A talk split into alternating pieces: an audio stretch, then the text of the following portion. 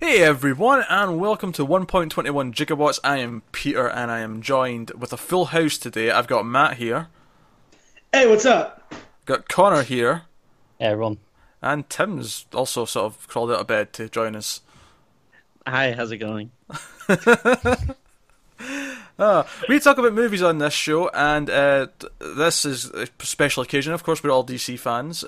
Three of us specifically do a comics podcast, DC Comics. This will also be on the audio feed for that podcast for listeners to that show.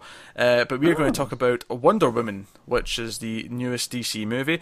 If you have not checked out our infamous reviews of Suicide Squad and Batman v Superman: Dawn of Justice, they were hate-fueled rants that lasted about 2 hours each. There was lots of harsh language and hatred, quite frankly. Yeah, let's just say that we might have gotten a notice that said our videos weren't family friendly, yeah. But that's what happened. A little bit of a spoiler by the bright look on all of our faces. I don't think you can expect that today. No. Wait, well, you get that again in November. Yeah. Wait till we get to Justice League. But yeah. I am obviously. Yeah, we'll do a little bit spoiler-free in case you were wondering if it was worth. Because honestly, after the last couple of DC movies, I don't blame you if you were waiting to see what people were thinking before you went and seen this. So I'm sitting here with my arms folded, and anytime a trailer came on for Wonder Woman before any movie, so Alien Covenant, I'm trying to think of some other more recent movies, I would sit there like this, like I'm not. That movie's gonna suck. Yeah, right. I'm not getting excited. I've done this twice already. I'm not being filled. This is the problem. I thought the trailers looked pretty good. I was like, I like the look of this, but I don't trust them. And obviously then the music comes in at the end, and I'm like, screw you. I'm out. Oh, no. Connor, I got fooled. I got fooled by the Suicide Squad trailer thinking, this might be fun and not complete and total garbage. That was the problem. I was like, this looks good, but I don't trust you. I wasn't tricked. Yeah, I wasn't even really planning on seeing this right away because of the those same reasons, but it had such good positive buzz and stuff about it that I actually started really getting excited about it once those reviews and stuff started. Yeah, it was the same. Yeah, because I was going to go on my day off on Wednesday, but instead I was like, nah, I'm going straight after work. Do you know that's the thing? I think. I mean, obviously, me and Matt were planning on seeing it because we were at least us two were going to do the review this weekend, right? Mm-hmm. But here's the thing is. We were kind of just expecting the worst. I remember what it felt like seeing that that first day of reviews when the embargo lifted for Batman v Superman, and just like, oh my god, it's like 30% on Rotten Tomatoes. What the hell? It was worse after that early reactions as well that kind of went, oh, maybe this won't be atrocious. Yeah, and then, that website's too mean.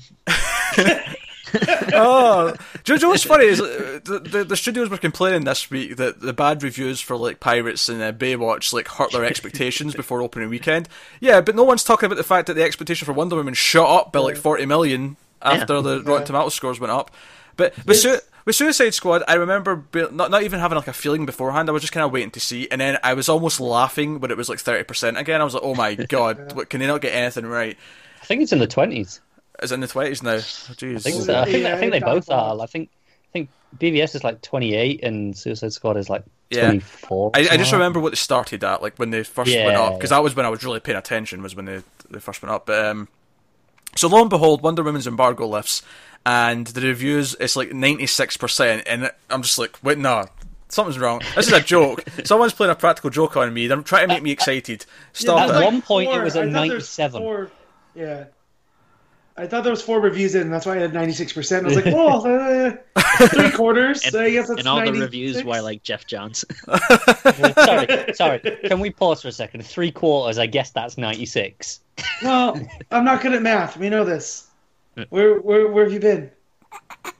Yeah, calm down. Good now it's sitting at 93. I just pulled up current as we record. Which is insane because reviews kept coming in. It got to the point where there was like 40, 50 reviews. It was still at like 95, 96. And I said, you know what? This might actually finish in. Because typically when a movie embargo ends, it will start higher than it will end up. And it will drip a bit as more people review it and stuff. But it got to a point where I was like, this may actually finish in the 90s. This might not drop below. And honestly, like, had this finished in the 70s, I'd have thought, this is a win. Like, after the last couple of movies. Yeah, definitely. Easy. If it 75% is, what's the threshold for Certified Fresh? Because I think it's 80%, but with Or maybe it's not. I think it's 60%, but there has to be at least 80 reviews. Okay. That's the qualifier. Well, there has to be X number of reviews for it to be certified. Yeah. Had it been certified fresh, reviews into account? Huge. Unfortunately not, Tim. They're missing out. Okay. They should, though. Rotten Tomatoes. I mean, Extended Branch. We do these a lot. Yeah, I'll submit them happily if they want to take them. Yeah. Take our scores. I'll happily submit them. But yeah, so obviously, a few days before it came out, embargo lifts. All of a sudden, it's like, oh man, this might actually be good. I need to brace myself. And I'd heard a couple of varying things and whatever, but I just went in at that point. I was like, okay, let's be hopeful. I know I hate the main theme, that stupid electric cello thing. that one, yes.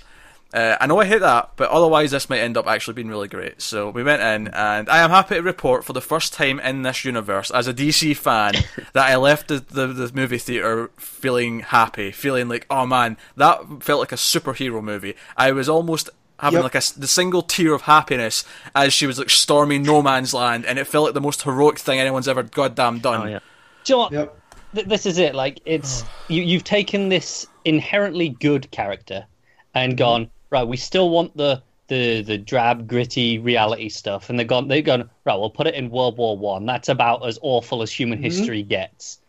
And you can still have that, and they can still be a hero. Well, yeah, because that's the thing. They make her the shining light in the middle of all darkness. She's the thing that's going to change the fact that it's shitty and awful, and that's what gives you the sense of hope. And it's just, like, what we're not going to do here, I'm going to make a warning to everyone here right now. We're not going to use this as an opportunity to shit on Batman v Superman, because I know there's a part of us that all wants to do that. Well, we're going to do it a little bit. I'm not taking part then. I have to leave. He didn't agree to that.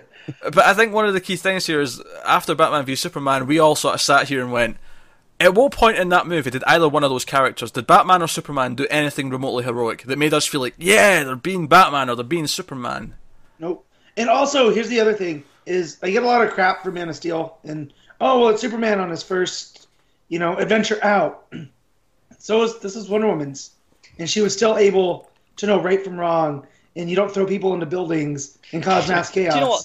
You act like a hero. That's actually worse, though, because Superman, he's grown up. He's had these morals instilled in him by the Kents that he knows right from wrong. Wonder Woman's literally been on an island somewhere and learned everything from books and this one society. She hasn't seen any of this atrocities.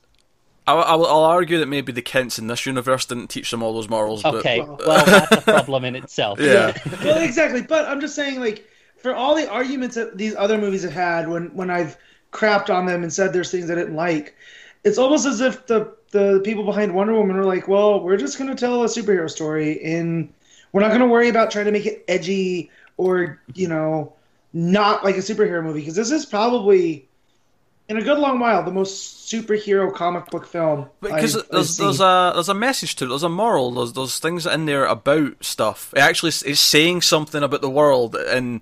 Watch Batman v Superman. What is that saying about the world? It's saying absolutely nothing. Well, yeah.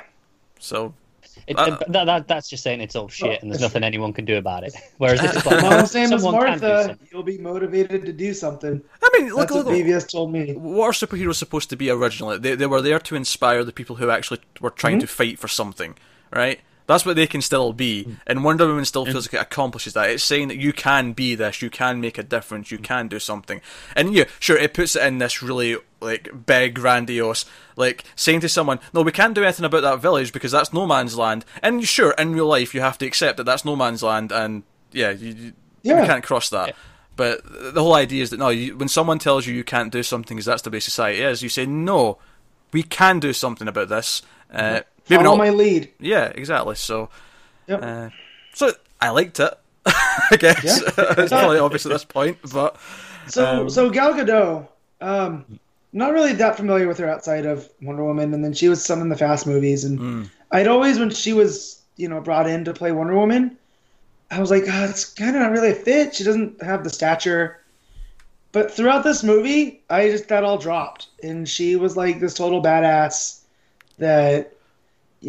Puts the shield on her back and grabs the sword and goes off to do whatever. And it just shows that if you have that attitude, you don't necessarily need the big, stature of that superhero. Yeah. If that makes sense. Yeah. So, and I thought she did a really good job. I mean, I haven't watched many other things that she's done, but I was pleasantly surprised with how she played Diana. Honestly, I mean, I've only seen her on the Fast movies, but I think here she is given a lot more to do, obviously. A, because she's carrying the whole movie, but B, she has this complex character who's trying to like struggle with all these new things that she's learning for the first time, but she still has that compassion show through, occasionally a little bit of anger, that kind of thing, and occasionally she just makes you melt because she'll smile and whatever, and it, like...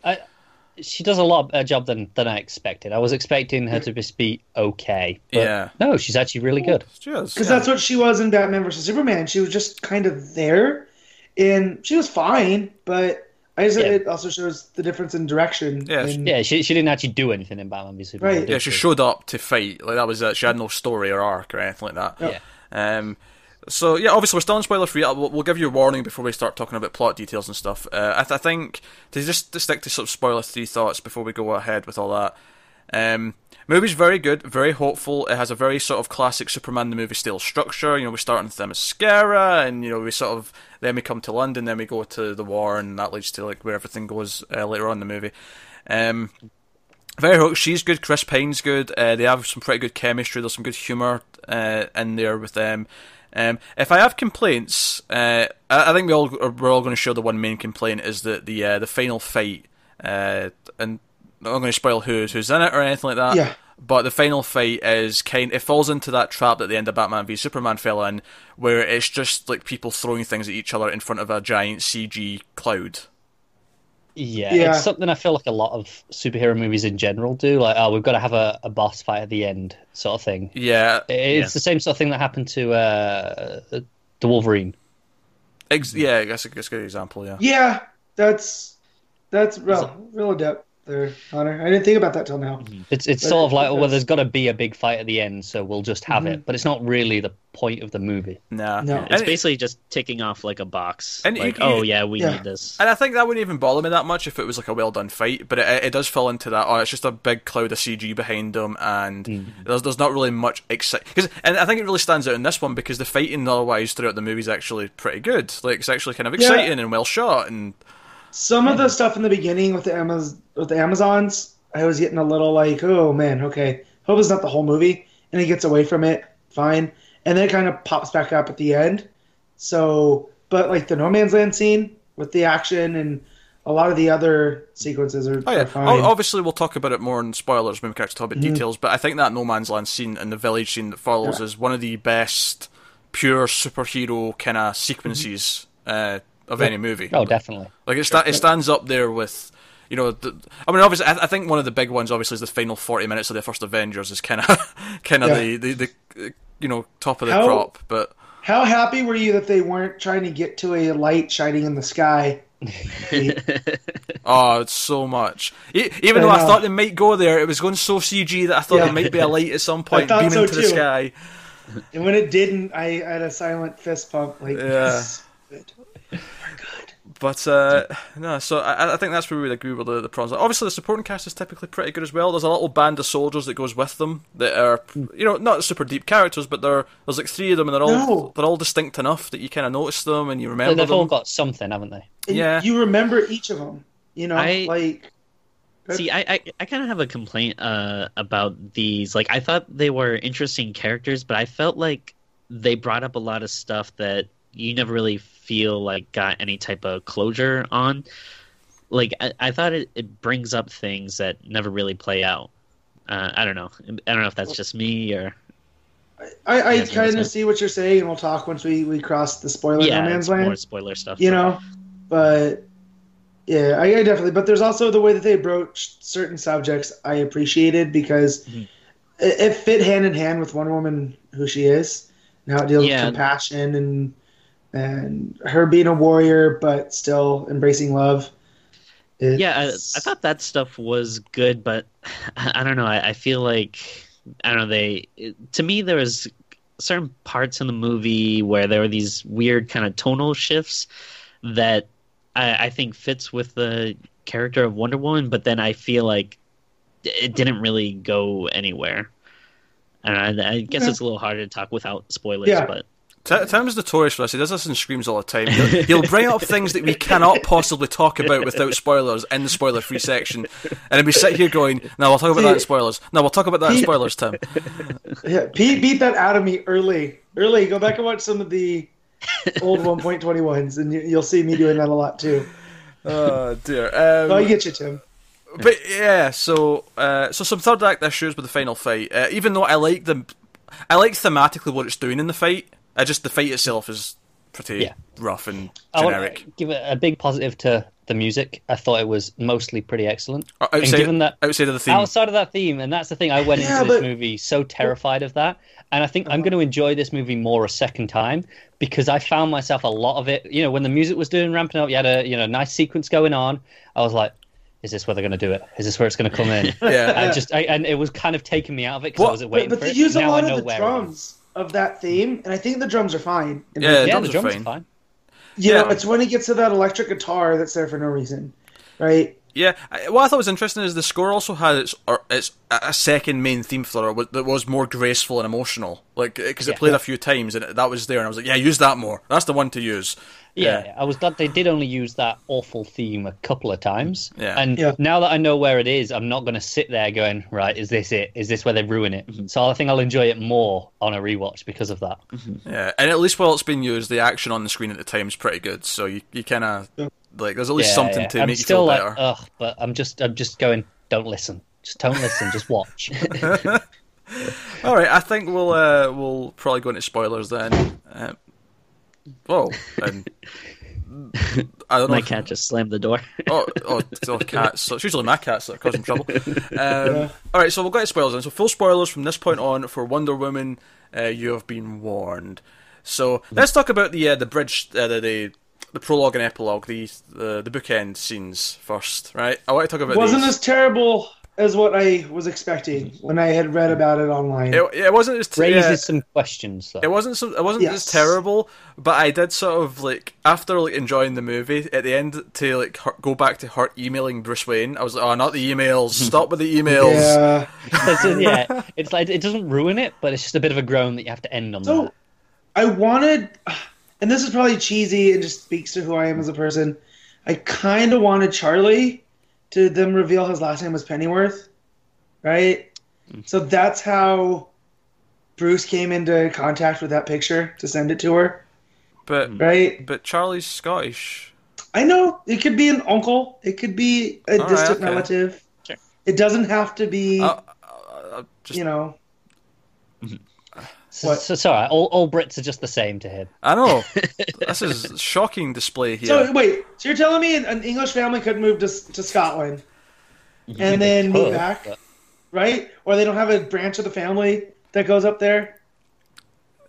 It could. You're just making assumptions, though, and it's downright offensive, quite frankly. It is. Quite frankly. I'm insulted that you would compare us to them. Oh, sorry, Connor. Shut up, Ginger. Yeah. But no, I mean, the first one's fine. It just kind of leads into the photograph, and it's like, maybe one day you'll tell me your story, and it goes back to it. The one at the end, honestly, the whole email thing at the end wouldn't have even been an issue had it not been for the fact that the Batman v Superman had that whole "let's introduce the Justice League via emails" kind of thing. Yeah. I will say, it raises the questions of, because it implies that she wasn't Wonder Woman for the rest of that time. You know, she stopped after this. So I'm going, why did she stop? Why? I'm assuming then she didn't fight in World War II, if we're getting this. Yeah, she just shrugged and went, Hitler doesn't seem that bad. I'll just stay in hiding.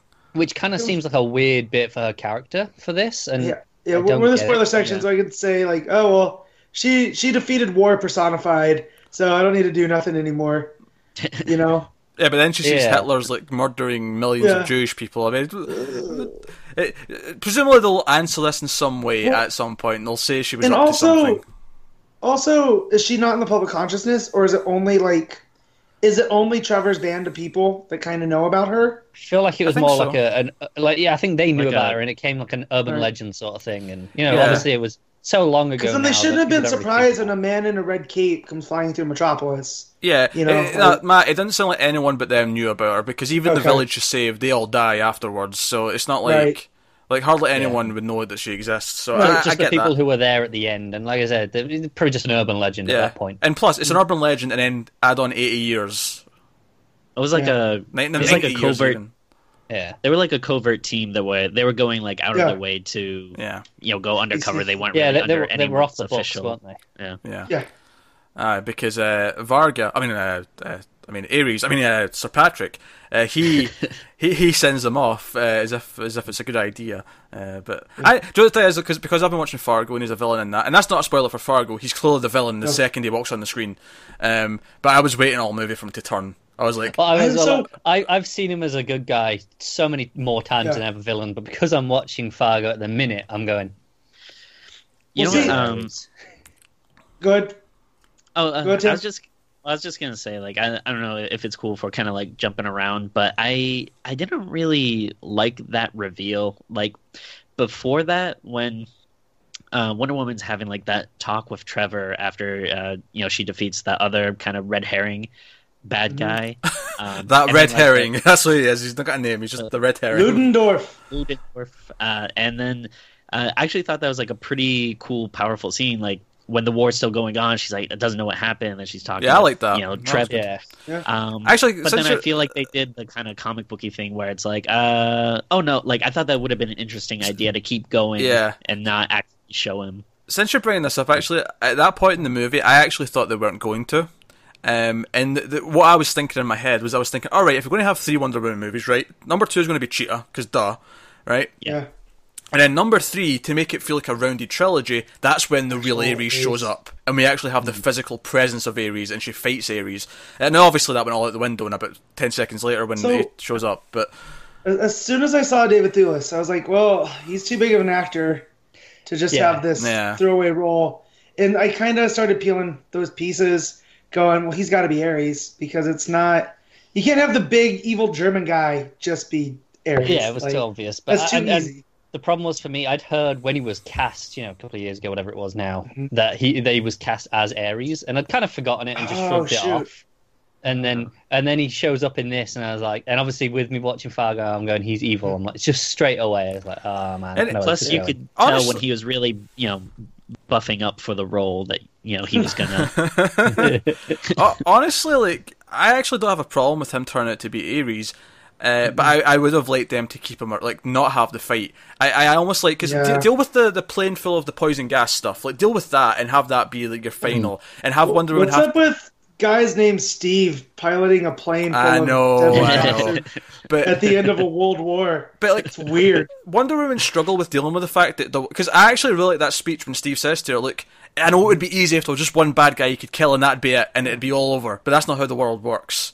Like, she has to learn that it's more complicated than that there is shades of grey. And I kind of like that, and this is where the film actually has kind of depth, because she is this beacon of light, and it's this idea of hope that we can do something. But at the same time, you can't be naive and think, oh, it's just one bad guy, and then it's all fixed.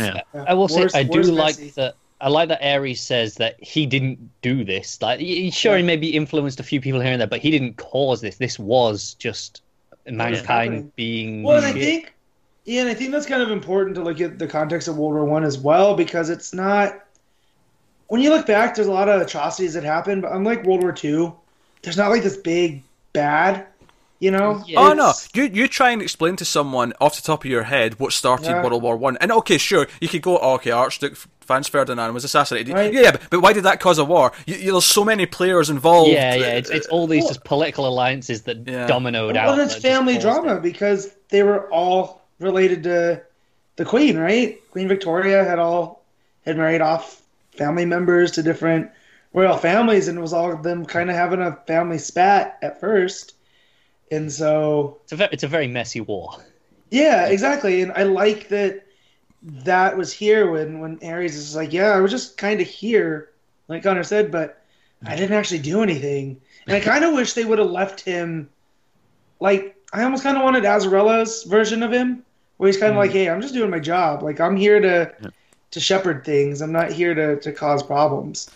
Joe, it's funny. I didn't think he was actually that well cast as Ares until the suit was on, and then it was just the voice with the imposing suit. And I'm like, it works now. Like, the voice. You know what? I thought the voice really was good.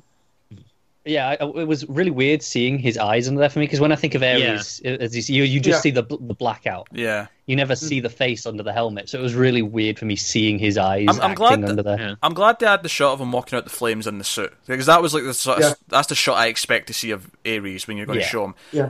Unfortunately, the fight wasn't that great afterwards, even though I did like Wonder Woman picking up the tank. I mean, that's cool. But... I think her being bound as well, that's a deep comic pull. Because when she was created, that was like her one weakness. It's kind of silly, you know. But yeah, he binds her. That's how he. Yeah. Do I talk about No Man's Land since we're hitting the big action beats? Mm-hmm. Let's talk about one of the best superhero scenes that we've had, and almost like I'm gonna cross even across Marvel. Like this one is up there with a lot of their great ones too. I'm not gonna lie. When this was going on, I was basically tearing up, going, "Oh my god, they finally did it! They finally did a superhero right." Do you know what this reminded me of? Like the feeling of like the tear of happiness. Like they finally they got this right. It was all the way back at Batman Begins when Gordon looks up at that light in the sky, and it's they get it. They get Batman, and you know that's what it felt like here. It was like, oh man, they get Wonder Woman. This feels right. It means so much more now after this atrocities after that we've just had. Well, that's it. When you get creatives that get the character, you can have these moments. Like, Joss fully understood The Avengers. So he can fill that movie full of all these fun little moments.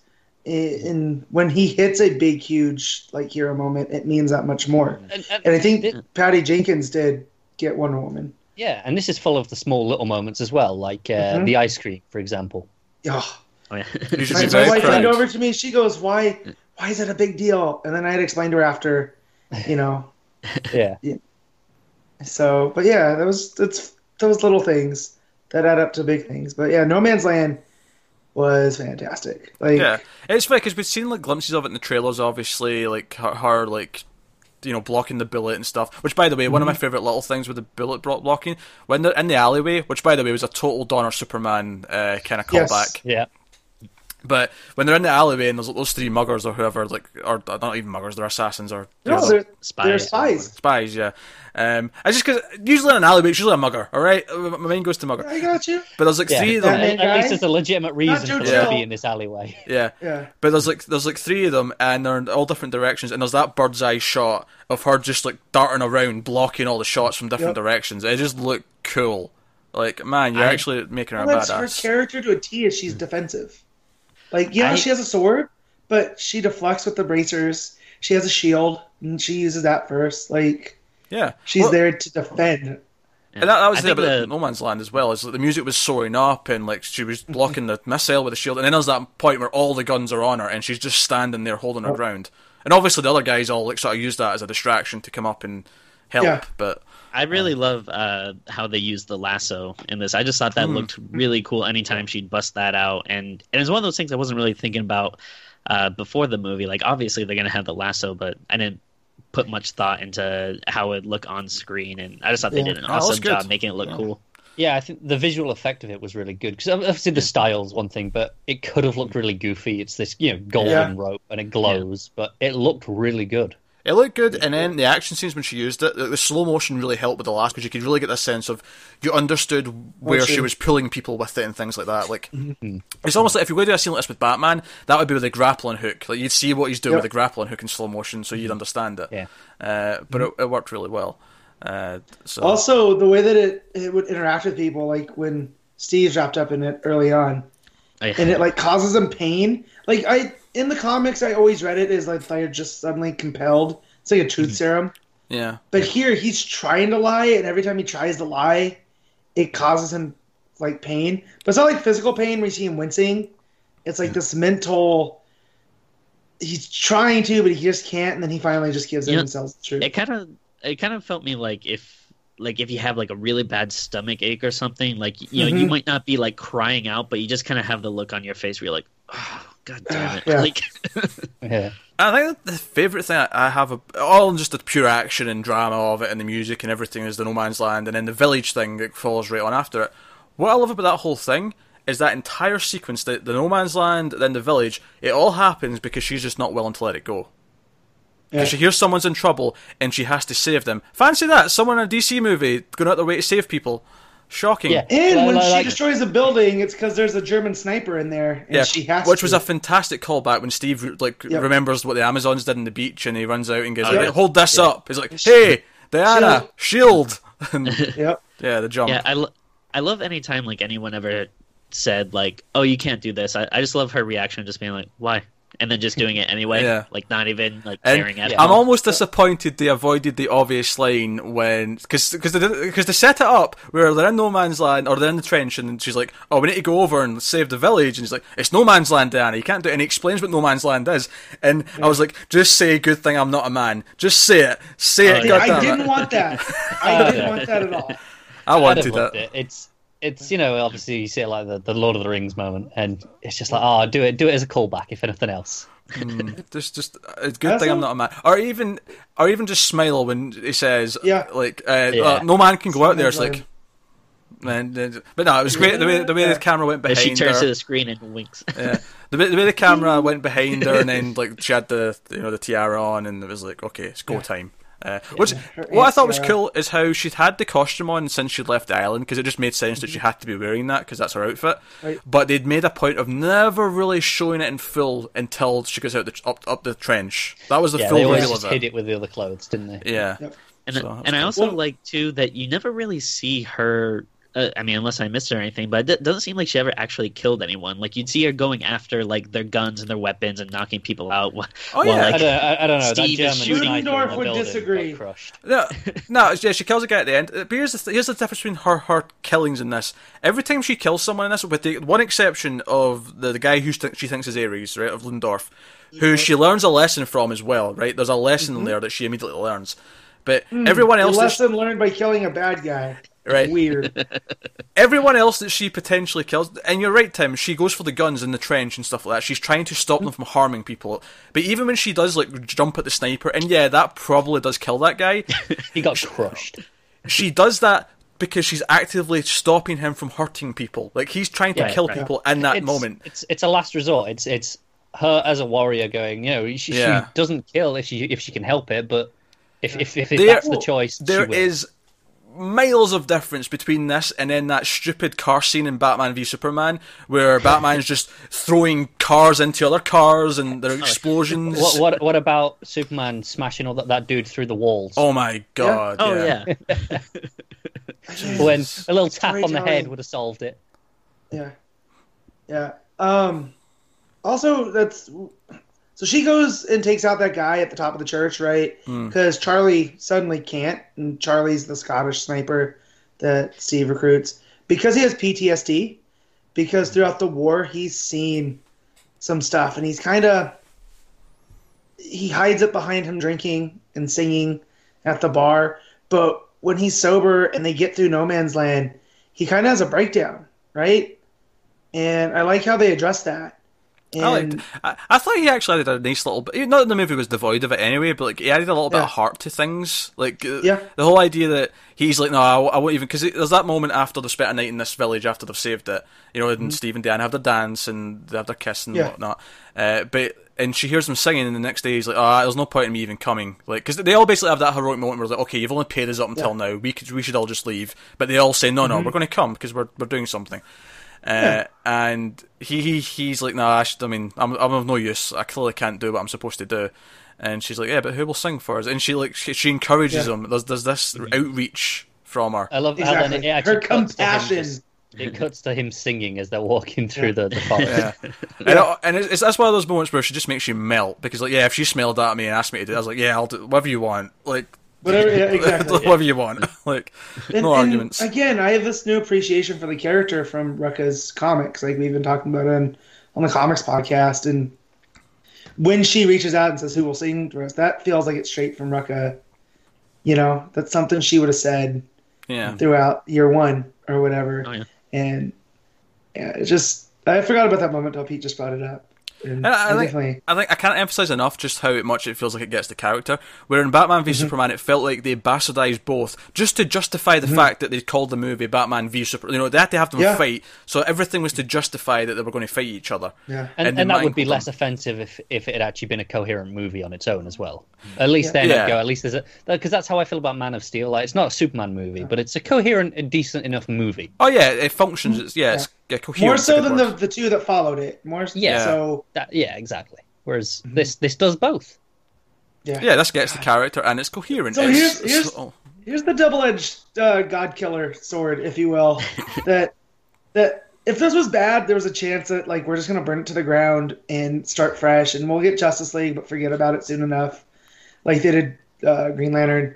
But now that this is good, it shows like, hey. Maybe Aquaman's going to be good too. Well, maybe if they can get the right director for Flash, this world isn't burnt to the ground. Here's the thing, talking about the DCU as a whole, Aquaman is technically the first one that should feel the influence of Geoff Johns, like, completely.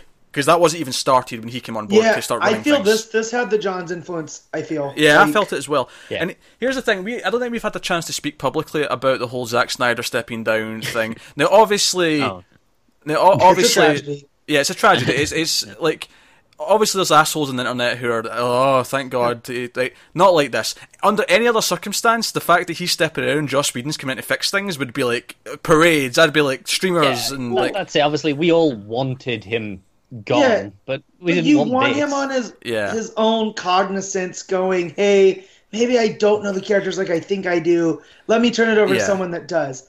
It's a family tragedy that caused it, and you don't want to wish that on anybody. This is not him as a director. This is him as a human being. What is happening? Yes. What happened to him is awful, and it's not like no one should be making fun of that or anything like that.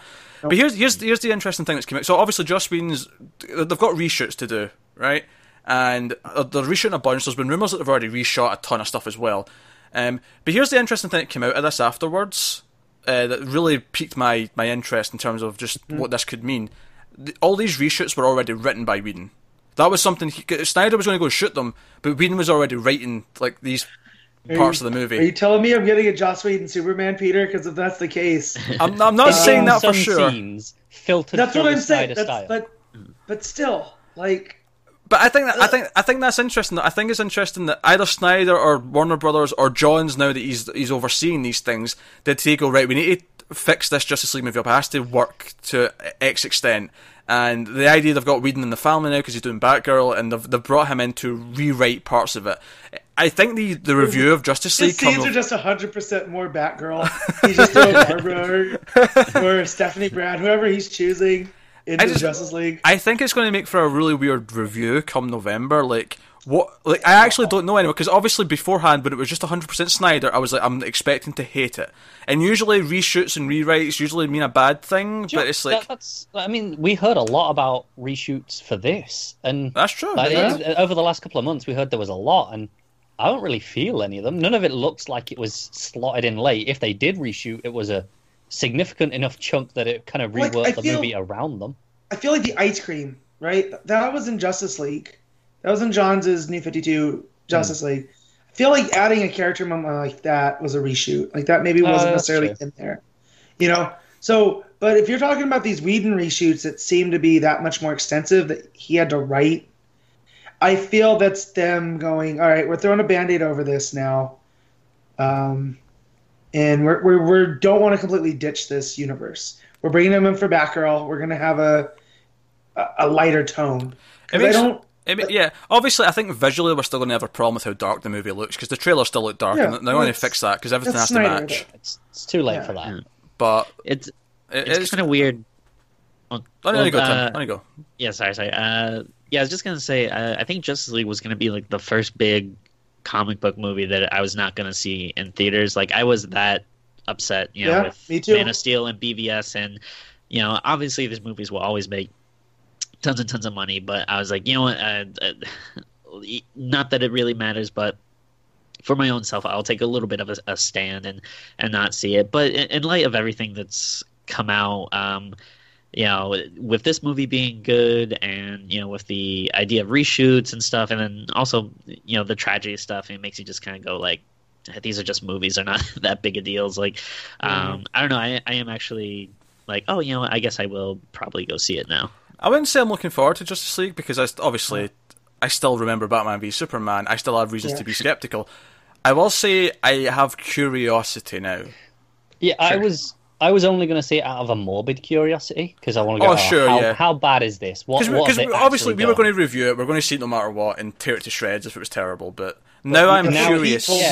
I just want to see... You're responsible for a theater getting burned down in my hometown, if that's the case. I just want to see what it actually is. What does it end up as? I just need to know. Well, okay, we went tangenting away from the actual movie, so let's swing it back in. Let's talk about... Should we talk about... the Lasso of Truth. Yeah. Do you want to talk about, like, the other kind of villains, Dr. Poison, we haven't really touched on? Let's talk about them. I think... Here's the thing. Obviously, a lot of Marvel villains get shit, including from us, for being weak. Mm-hmm. And I don't think, like, Dr. Poison and Ludendorff were great villains by any means. They don't really have a story. That said, I do think there's something to be said for just having a cool look for a villain, and I think Dr. Poison looked creepy as shit, and I am all for, at least if you're not going to give me like a deep villain, then give me one that has a cool look to her, or in this case her. But you know, like, well, see, this is where you can tell Pete's fan of slashers.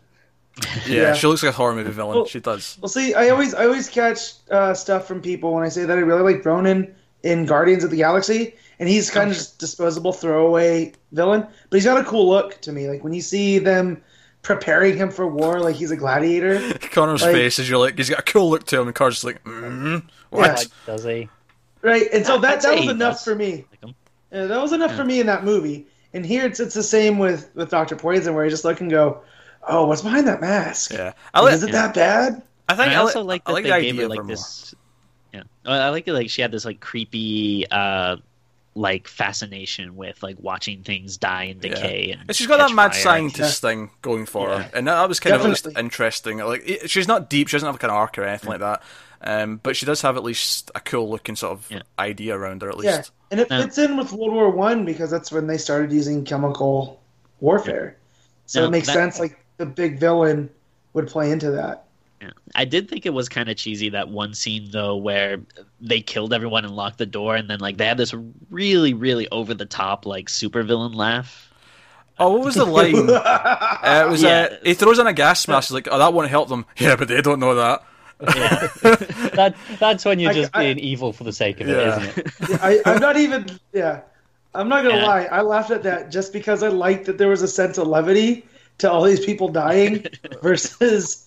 Like in Suicide Squad, where people are just getting taken out left and right, and there's nothing. It doesn't mean anything. At least this meant something and pushed the characters forward a little bit. Like, oh, maybe Ludendorff is Ares. Like, yeah. I mean, I'm seeing a lot of people talk about, you know, the canisters that he snaps open that give him the strength. Mm-hmm. People are going, you mean Beth? Yeah, true. But people are going, why didn't he just give that to his army? And it's like, because he's selfish. Yeah. Because he wants the power for himself. Well, you don't want to deal... You don't want 100,000 methed-up German soldiers on a battlefield.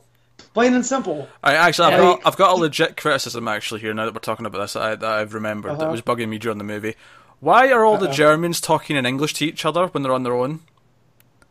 And it stood out even more to me when there was other scenes where, like, you know, there's that fun scene where Diana... and the other guy are doing all the languages, because like she speaks all these languages, and so does he, and she keeps like, and she eventually gets like an ancient one that he doesn't know, and it's just it's a fun little scene, but that has subtitles, and I'm like, well, okay, you had subtitles, so why can't we have subtitles for the German scenes? This is weird. No, that is fair. It's one of those things where it's like, oh, it's because it's for English speaking audience mainly, we're just going to have them speak in English and German accents, even though it makes no goddamn sense. It happens all the time, which is why I think it doesn't bother me that much. It's irritating, but it's something that it's a complaint that I have across so many movies, especially blockbusters, where it's like, I'm just like, whatever. I don't have the patience to care about it anymore. At least they had accents, unlike Tom Cruise and Valkyrie. So did he have an accent, Valkyrie? I can't remember. I don't know. I've not seen. Might just be talking. Probably not. Okay. All right. Let's talk about Themyscira. We've not really talked about the first chunk of the movie. No. There was colours. There was. Massive armadillo problem. It was prey. Yeah. Why was there? That was my first thing too, as a zoology kind of minded guy going, they're in the Mediterranean. I think armadillos are only, you know, indigenous to the Southwest U.S. But come on, hey, magic. Hey, I know it had to be a nod to Dracula. You think? Maybe. Or there's just a weird random armadillo in Dracula. unless it's dead, and then in which case it's a homage to Texas Chainsaw Massacre. Oh, yeah. There you go. That's the first thing I think of when you tell me armadillo. I think of that opening shot. The mascara looked like a place I would love to visit if I were allowed and it were real. That was pretty. Like, are you just being perverted? You just want to go there because it's all women? No. I'm talking the actual place. Yeah, it's pretty. The waterfalls and, like, man. Do you know what I liked? That Steve was taking a bath in, I was like... That layers of hot tub, basically. Joe, I like, there was a sort of thing, and they didn't really like drive it home and make it obvious. But for people who read the comics, I think you know, like, there's a point where it cuts over to a deer, and it's like, you're like, the patrons. Yeah. I thought it was interesting that in this, all the gods are dead. I thought, because obviously that's you know, not what we get in a lot of Wonder Woman stories. So it was interesting that they'd made that choice. I think that's maybe because it's merging with the rest of the DCU. It just makes it easier if there's all these gods not around to... Yeah, I'd have to deal with it. I also saw that as... So, at the end, Ares dies, right? He's the last god to be in... So, you have the death of the old gods, and then you can bring in the new gods. And Ares, correct me if I'm wrong, had Zeus powers because he got that from his dad. Am I correct in thinking that at the end? Because he had a lot of electricity stuff going on. And lightning, I guess. Yeah, probably. Yeah, I feel like I feel like it's an easy thing to write yourself out of, though, if you ever do want, because it's just like a story that you know, she tells. Like, you could easily be like, oh, you know, the gods went into hiding or needed to be reborn or something. Yeah, that's fair. I liked all the training stuff. I like the idea that as a little girl, she like is determined to learn and train in combat. Even it was the idea that she wanted to be just like everyone else there. Yeah. Because that's what everyone else did, but she wasn't allowed because she was special. It's also her sense of, why can't I do that? Like, it goes from her being a little kid up to the No Man's Land. Like, tell me I can't. I'm going to do it anyways. Yeah. Risk my aunt getting in trouble. And she nearly hurts like one of the other Amazons with her bracelets when she locks a hit. Oh, yeah. And everyone's like, what the hell? She has power. She's like... Well, yeah. And so she's special even amongst them. Like, it's not just... Any Amazonian couldn't have come and made a difference. That is one of the key things, because sometimes with Wonder Woman they don't do it that way. Sometimes they'll say, "Oh, she's just like any of the other Amazons," but once she has the you know the lasso, the bracelets, and all the other things, that's what makes her. Whereas this clearly says, "No, she's got more to her than the other ones do," because of how she was created, and that's fine. I thought they hinted at that reveal really early, because they talk about how you know, she goes. She's told the story of, you were made from clay and then Zeus brought you to life. But just before, we were told Zeus was killed ages ago. So it's like, okay. So, yeah, let's talk about the origin really quick, because they did really play up the made from clay and, you know, life was breathed into her by Zeus. Does that not make her any less Zeus's daughter than if, you know, the Azarello origin where Zeus is legit? He impregnated. I think it does. I think that's what they're doing here. They're sort of merging the two. So it's like, it's made for clay, but that still makes it Zeus's daughter, and therefore Ares is still her brother. Right. Yeah. So, and I like that. I like that it blends the two. And because the made of clay is so, like, I understand it and understand what it stands for. It is so, like, golden age comic booky, kind of hokey. Yeah, it's literally building themselves a better future. Yeah. And... You know, so when it was revealed in the New 52 that, you know, Zeus was her legit dad and that makes her part god, here they merged it because she is a goddess. Like, she is the god-killer weapon that was, you know... so, yeah, I mean, it's not a big thing to get hung up on, but it was something I was thinking about after the movie. I have a question. Like I said, it clearly establishes that she is a god because, you know, only a god can kill a god. That's what they tell us. What is she the god of? Compassion, unity. That'd be my guess. Could be could any number of things, you know. It could be. I hope they explore it. I think it'd be really interesting if they do. Maybe they do. But even then, if you look, she's the goddess of unity, right? That would make her appearance in Batman v Superman actually make sense, because she's there to be like, boys, boys, boys, cut it out. Stop fixing their problems. Yeah. There was a... Yeah, obviously the Thermostar stuff's great. Obviously Steve shows up and that sort of propels the plot. I liked her, you know, sneaking into the tower that has all the outfits and stuff and or bits and pieces. You get a glimpse.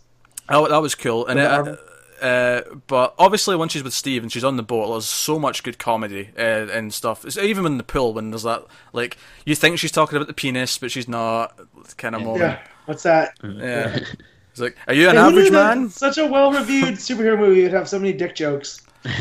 Like, honestly, the average man one, I don't necessarily think was meant to be. I mean, obviously we maybe take it that way, but I think that she was just talking about men as a whole. Are you an average man? Of course, that's what she was asking. But the script was clearly intending us to take it as an innuendo. Yeah. There's almost a smile at the camera from Pine about that, kind of like... And to be fair, I will agree that he's above average. I will not argue with these his assertion there. Seeing him in the bomber jacket, you know... Hal Jordan, in this kind of time period. I know. Not just Hal Jordan, but like, he was always my vote for when they relaunch Indy. I feel he could get grumpy, and he kind of has that average man. Like, you could see him in the classroom, too. Mm. You know? So just seeing him just at that, and... He had this dry wit to him that I just... I really enjoyed. That was the one downside of him being Steve Trevor, is that he can't be Hal Jordan, honestly. Because he's kind of perfect for it. Here's the thing. So he sacrifices himself to, you know, because there's a plane filled with all of Dr. Moreau's poisons. I think we've seen coming, because obviously the movie's set in World War One. We can't have Steve in present day, so he might as well have a sacrifice. Yeah. You know, I'm seeing people complain saying, why did he have to die? Like, they were like, going, why did he have to blow up the plane? It's like, because it was on a timer. You know, it doesn't matter where he lands it. It's still going to go off and, you know, affect the area.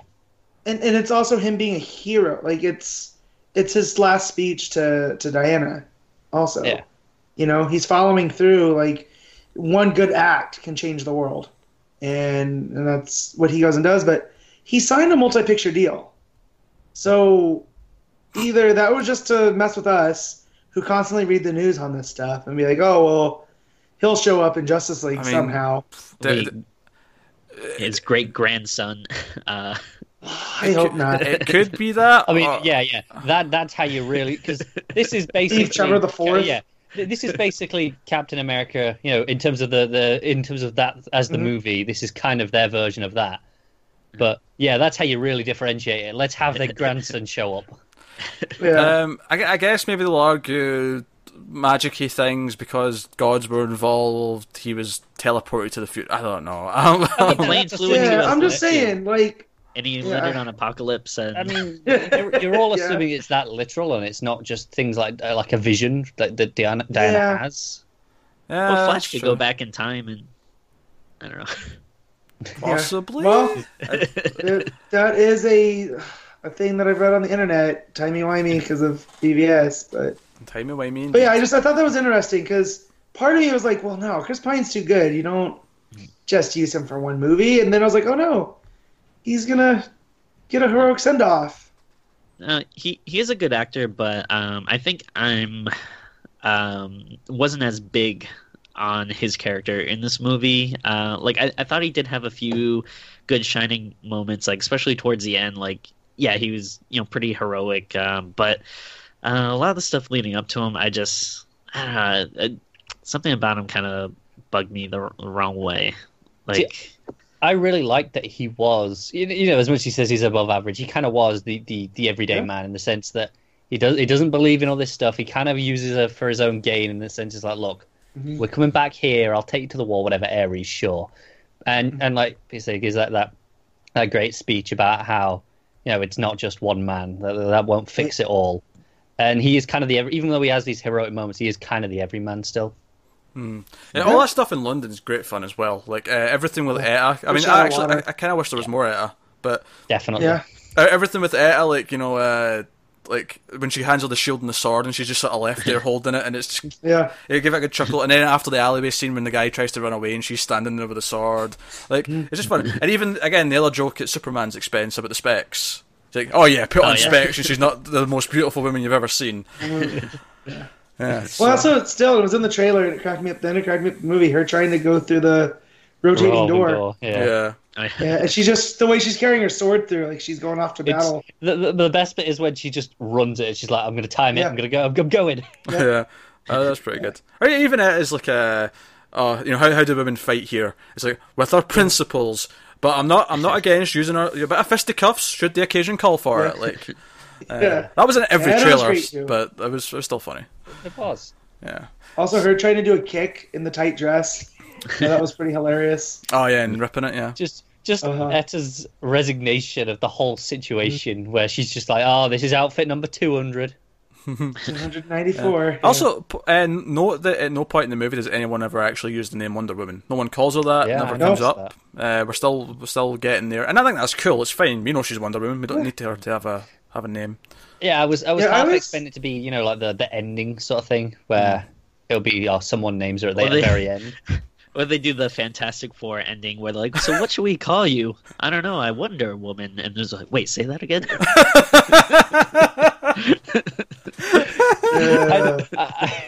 I will say, I do like that they didn't, because it perpetuates this idea that no one knows she was around. There wasn't even a name. Yeah, I agree with that. Exactly. I mean, the ending's fine when she's like, okay, this is who I am, this is what I do, and she comes out in her outfit. I did think, though, when she's like on the laptop and she sends her email, she was one of the lines of dialogue was like, oh, I know that love conquers all. It was something that equally cheesy to that, and I went, oh, that was a bit much. Like, you could have dialed that cheesiness back a little bit, but otherwise, I have very little complaint. I mean, obviously I complained about the third act and the fight with Ares, and you called it a boss battle earlier on, and I think that's very apt, because it feels like a video game cutscene. But the rest of the action's really good. It gets the character. There are some legitimate superhero moments that are kind of hopeful and full of a message. And then when they come back to the village and it's all dead, it feels proper dark. Like, that's an example of doing a really dark moment that feels dark because it impacts the characters and impacts you as a viewer, not just because you're trying to be edgy. And you actually see her reaction and how it affects her. And it makes her angry. Well, she's, like, destroyed. You know? Like... Yeah. And it's again, like, this is one of the bleakest times in human history. There were awful tragedies like this. Of course, there should be some of that in this movie. Not having any of that would kind of feel like you were just hiding from it. Yeah, and it almost, and because that was the big heroic scene where she finally really became Wonder Woman when she saved that village. The fact that was then taken away from her because they just bomb it anyway, they just gas it. It's like that motivation to go in and to be fair, the one guy she does outright intentionally kill, Ludendorff, she does think is the god of war. She doesn't actually think it's a person. Right. Just pointing that out. Now, I thought it was kind of weird how, like, it seems like they're bringing up all these big real life, you know, kind of issues about, like, the horror of war and everything, and. I like that. I thought that was interesting, but then it feels like a little bit of a cop-out that they're bringing that realness to it, but then it ends with her killing Ares, and it kind of seemed like, oh, this is like stopping the war. Like all these soldiers are hugging afterwards, like, oh, like that's finally over now. The war can end. I don't know. I didn't really like that. I mean, I didn't take it as that. Because obviously, like, Ares even says it's not his power that's doing this, so killing him wouldn't just end the war. I think it was just that they look around and saw it and realised. Yeah, I didn't read that way either. To me, because they mentioned several times in the movie, they're already talking about an armistice. Like, they're already ending the war. We're kind of on the way out. Cause... And like we said, it is a very messy war. It's not like these are clearly... They're not evil people, necessarily. Yeah. There's a movie, and I always forget the name of it. I want to say it's called Noel, but it's set at Christmas, and it's set in a no man's land. And it's about how all the sides came together... on Christmas, it's to not fight. Yeah, it's a true story. It was on Christmas. Yeah. I don't know if they did it more than once, but it's at least one Christmas during the war. The German and the Allied sides both, like, stopped fighting for the day, and they went up in no man's land, and they met in the middle, and they played games and exchanged stuff. Yeah. And had Christmas dinner as well as they could, and because that's it. Like, as evil as there were people up at the the top of the chain. Yeah. These people, they didn't really want to be there and killing each other. They wanted to celebrate Christmas. Right. I think that's why World War II is used a lot more in movies, because it's much easier to have a villain in that, because Hitler was proper evil. Like that, he was just like a outright evil guy. Yeah, exactly. That's why I think World War One is perhaps more interesting for something like this, where you've got Diana going out there and seeing the horrors of war, but maybe not going... There is no one to point at and go, you're to blame, which is why she can latch onto Ares. Yeah. So that final scene, the way I read that was... Obviously, we see the war's ended in the next scenes as well, when they go back to London, but I read that as, wait a minute, there was just this giant explosion of light from this fight between two gods over there. I took that as, yeah, there's no point in us fighting after that. This isn't important. This doesn't matter. Yeah. I like that interpretation a little better. I feel like the hugging was like a little much, like... Yeah, it was. It was, but, I mean, it gets the point home that the war's over and these guys are finally like, good, I'm tired of fighting. Yeah. Yeah. I don't want to point out, at least from my memory, the hugging wasn't like running up and like arms around it. It was more like the chief, the Native American guy, kind of puts his arm around one of the Germans and is like... Yeah, kind of like, we're all in this together sort of thing. Well, we all just... And he's a smuggler anyways. He's loyal to money. He was smuggling stuff for everyone. Yeah, both sides knew him, probably. Yeah. So. Now, what did you guys think of... this is kind of a similar complaint, and again, this might be me being way too like nitpicky, but I feel like each of those guys in their team represented like some type of like real-life horror. Like, the one guy talks about how he wanted to be an actor, but he wasn't the right color, so he's talking about like racism, and then Chief is talking about genocide, and... again, I think these were really interesting topics to bring up, but it feels like they just bring it up and like there's no kind of like bigger message to it. It's just kind of like, so, these exist, but they don't do much with them. But I like that they flesh out the characters a little more, because like you take Captain America and the Howling Commandos, and they're just like black soldier and Asian soldier, and they're kind of just there. Yeah, and they don't have much to do. I feel like I knew them a little bit better in this, and I would argue that it's not so much that they're bringing this up and then don't do anything with it. I think, at least to me, what I read from like this group was, it was a group of misfits and outcasts. It was the group that were all kind of mistreated. Because we already have Wonder Woman, who represents this really unique sort of like, subsection of society that's separate from everyone else. But the idea you have someone who's suffering from PTSD, that's his demons, and you have someone who's suffered, because there's even that, it's almost a joke actually when she says like, oh, what people did this, and he's like, his people, and he points over at Steve. I think it kind of tells Diana that the world is screwed beyond just this war. This, there are much bigger issues, and it doesn't deal with them here. They're not something she can solve right now, but it lets her know that the world is not a good place. Yeah. See, I think that is interesting that you're introducing, she comes from paradise, and this is a way for people to show her what the real world is like. But I just think maybe there should have been more of a conversation of her being like, oh, that's awful. Why do they do that? Tell me more. I think it'd be something I'd be interested in a next movie.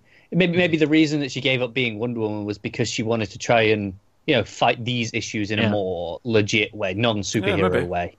Well, and that's happened in the comics too. Like, honestly, if I was to answer that, or at least try and answer that question that Tim just posed, like, why didn't we have other scenes of her asking about it? It was maybe because they just felt like they had too much of that already with everything else. Because there is a lot of her asking about things in the movie. There's a lot of her being surprised at things. There's a lot of her asking about why this, why that. And people, and Steve or whoever has to explain, no, you can't do this, or we can't do that. And I mean, you say that as well. You have her as the fish out while there, but you have that opening section where Steve's asking all the questions. Yeah, yeah, it flips it. Yeah. So you do have a lot of fish out of water stuff as it is. Yeah. To me, it just brought like I wouldn't say that it didn't fit the movie, but it was kind of like sporadic little weird tonal changes where I'm like, oh, we're getting into like some kind of serious real world stuff now, and then we're cutting to crazy over the top villains or something that's. It was a little strange to me. Honestly, for me, it wasn't really about answering anything. It was just about introducing her to these different ideas and these different things. And that's from that perspective, I quite liked it. I liked her sort of learning all this, but I like it that she learns it through this group that are all working together. Like the idea that there's people who'll fight between these types of people, but this is a group that are all working for a better good, a better goal, kind of thing. Yeah. But no, so. Yeah. Is there anything else that we should talk about from Wonder Woman? Talked about music, talked about filmmaking for the most part, really good, looks pretty. I will say that during the No Man's Land section, because I was at one of the luxury theaters with the real nice reclining seats, I got a calf cramp, and so as I'm dealing with the calf cramp, the horrible guitar riff hit, so not only am I in physical pain, but now I have mental pain to go along with it. Yeah. Did any of you guys get to see it in 70mm? Mm-mm. I know a theater of mine was showing it at an earlier showing, but it was like all sold out. Oh, yeah. That sucks. Mm. And you know what was kind of interesting is like a lot of these movies now, you know, when you want to go opening at night, because you know, I went like Thursday at 8:15, and a lot of times you have to like get your tickets early before they sell out. But I think I got my ticket like maybe Monday or Tuesday or something, and there was barely any seats sold in the theater. But then by the time I got to the theater, the thing was practically sold out. So I wonder if that was just because of like all the buzz and the reception, the ratings hitting. Yeah. I think while we're on the topic of our personal, you know, viewing experience at the cinemas, I thought it was really interesting how my cinema did not put the Justice League trailer in front of it. Like, really? They did not want that in my head when I was watching this movie. They didn't want to remind me that was still going to happen. They wanted, you know, it was like, here, just enjoy this one. Yeah. See, I got the Thor trailer and I got the Justice League. They're back to back, and I almost got whiplash from the difference in time. I still haven't seen the Justice League trailer. I was sure, I'm going to see it at Wonder Woman because. Yeah. It just seems like the obvious one to put it in front of. You'll see it in front of one of the other comic book movies now. You'll see it in front of Spider-Man. Yeah. You'll see it in front of undoubtedly. I'm definitely going to see it at some point because it's going to. But so it was really interesting that it wasn't in front of Wonder Woman. You know, if you want to watch it, it is online. I don't. I'm avoiding it. That was the point. It was more, I'm going to see it eventually. There's this thing called YouTube, and I know this is an odd concept to you. I mean, I know you're on it like on a regular basis, but multiple times a week. Yeah, look, YouTube, you can search and you can find it and you can watch it. Here's the thing. Why would I put myself through an extra time? I have to watch it when it comes out at the cinema. I've got no choice, but why would I voluntarily put myself through this? I've gotten every movie I went to see the last couple of weeks. I've gotten the Transformers 5 trailer. I've been getting that tons. Yeah. Like, I'm not dealing with it. Yeah, I've been getting the Transformers 5 trailers all the time. Almost every movie I see, I'm getting one of them. Yeah. And then, I had one of the one of those happy little things that happen sometimes at these comic book movies, where you know, after the movie, start talking to the guy next to me because I think, you know, during the credits, you know, I saw like Greg Rucka's name or something. I'm like, oh, like Greg Rucka, and the guy's like, oh, cool. Oh, you read the comics too? I'm like, oh yeah. I was like, oh, where do you go? And you know, that's always nice. So where are you going on your date? Since you had it off so much, we'll see. I thought you were going to say Greg Rucka was sitting in the theater with you, and I was in a scream. Matt was getting ready for a really big, exciting story, and it just ended up being... I mean, it's still a great story to me, but when you bring up Rucka's name, I'm just like, oh. Expectations are higher. Yeah. Yes. So, no, the movie was great, I would say. Yes. Yeah. I wouldn't, obviously, there's a couple of third-act problems, a couple of things here or there, but which maybe hold it from being amazing, but I would say... Great, definitely. It's definitely the best movie in the DCEU so far. And it's not that that's saying much. Not hard, yeah. But it is. And it's hope. I am the... Right? Yeah, I'd say the way I kind of look at it is, like, it almost two different kind of criteria. Like, as a movie, I have a lot of really dumb little nitpicky stuff. But if you're looking at it as a character piece of Wonder Woman, it's... amazing. Like, everything about the character they got right, and that's what really like sets it like over, you know, the top for me. No, I think it's hope for that these DC movies may actually not always suck, and that's a nice thought to have. We've been so cynical, and it's always been we're gonna be cynical until they give us a reason not to be, and this feels like, wait, this is that reason that maybe we can have better. And the fact is, as much as I still have this feeling that, you know, Justice League may be this weird Frankenstein creation that ends up not being that satisfying, there is this hope that following that, starting with Aquaman, that maybe we're onto a better path, or we're onto something that's going to start bearing more fruit, and that could be exciting. Mm. So here's hoping. There should have been a scene where she explains the W stands for hope. In what language? Just like, oh. You know, Tim, in this case that W stands for win. Alright? Okay. Alright. Also, it's actually making a lot of money. And it's great that obviously being the first big female superhero movie in God knows how long, that it's doing well, because this, it had to work. Because obviously, if it had done badly, it would have been likely would have been a case of, it would have been because it was a shit movie, like we were kind of expecting. But the studios wouldn't read it that way. But they wouldn't read it that way. So I'm glad that it's a good movie and it's making the money that it deserves just on that level. Yeah, because it means that we don't have to worry about this going forward. It sends the right messaging no matter what, because they can't argue that, oh, it's only making money because of this, or no, it's good, it's making money. So we're not pissed that a bad movie's making money. So that's nice. And then it's also not a case of they can't blame it and say, oh no, it's a woman lead, so therefore that's why it's... No, here's the thing. I even tweeted this a couple of days ago when we were getting the sort of the estimates for the weekend, which, by the way, it made 100.5 million domestically, and then worldwide so far it's made 223 million. Solid opening figures. Really good. Yeah. It broke the record opening weekend for a female director as well. I think it's interesting, obviously, that Suicide Squad was stacked with names. You know, like they had all these stars that were like, that's what they were marketing on. Yeah. Whereas this, they actually marketed it on, this is a Wonder Woman movie, because they, you know, Gal Gadot's not that much of a star. She doesn't have a big draw. Now, don't get me wrong, Suicide Squad did have a bigger opening weekend, but I am willing to bet you everything that this has better legs. Yeah. Yeah. And I really hope it does. So. No, this is good stuff. And I think she already signed on for a sequel too, right? The director, yeah. I mean, I think Gal Gadot is signed on for like the next decade of her life is signed away to DC at this point, I think. But Patty Jenkins is signed on for a sequel. She'll be fine with that, I'm sure. Which is also weird that Patty Jenkins is supposed to direct Thor 2. And now she fell into Wonder Woman. She was, yeah. There was a whole kerfuffle, and she fell out of it. That's what pissed off Natalie Portman.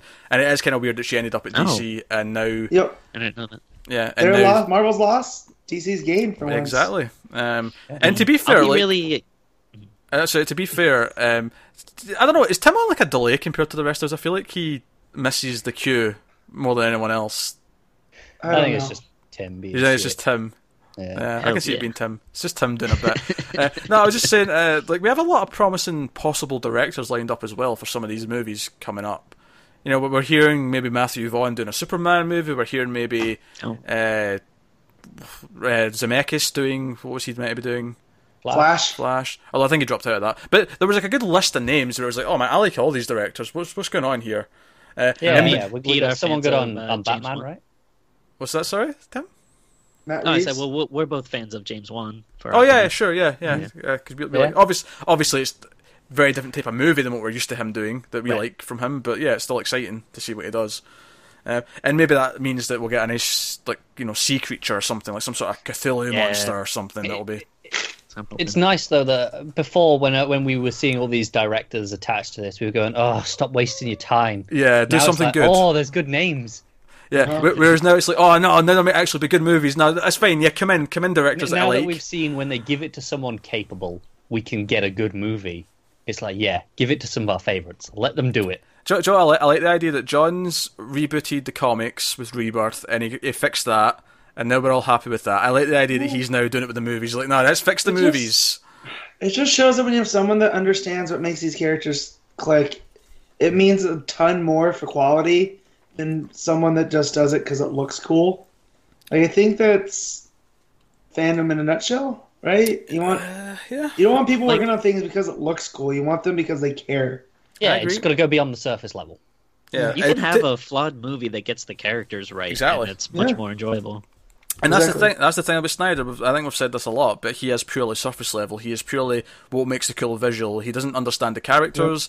Yep. Now, Justice League could still be a fair bump in the road, but I do have hope that post that now, that maybe we're on to a better time. Yeah. So definitely. No, that is Wonder Woman. So thank you for staying with us through this longer than usual review. But we were all very passionate about DC, so it was bound to be a little bit more in depth and stuff. Mm-hmm. And no doubt we've skipped over things that we could have been talking about. Like, we didn't even mention Hippolyta. Like, did we like Hippolyta? She was good. She was fine. Yeah, she was fine. She served her purpose as playing mom. Like, Queen of the Amazons. So she didn't really have a lot to do. Hippolyta. Well, I have a new Twitter name. Follow me at Martha Hippolyta. Oh, God damn it, Tim. God damn it. Alright, that has been Wonder Woman. Let us know, of course, what you think of the movie in the comments below. Like, subscribe, all that stuff. helps us out.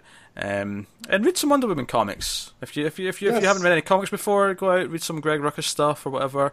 Comixology, I've got a sale on right now of the digital stuff. If you want to read some comics digitally, by all means, dive in. And we do a DC Comics podcast every week called Comics from the Multiverse, which you can check out. But do all that. Get us on Twitter at mail_fuzz. And like, subscribe, all that jazz. If you want to support the channel, you can support us on Patreon at patreon.com/mailedfuzztv. There's a bunch of bonuses. We're over halfway to our first goal, so big things are coming potentially. So yeah, but that is us, guys. So thank you very much again for watching. Keep watching movies. We will see you next time.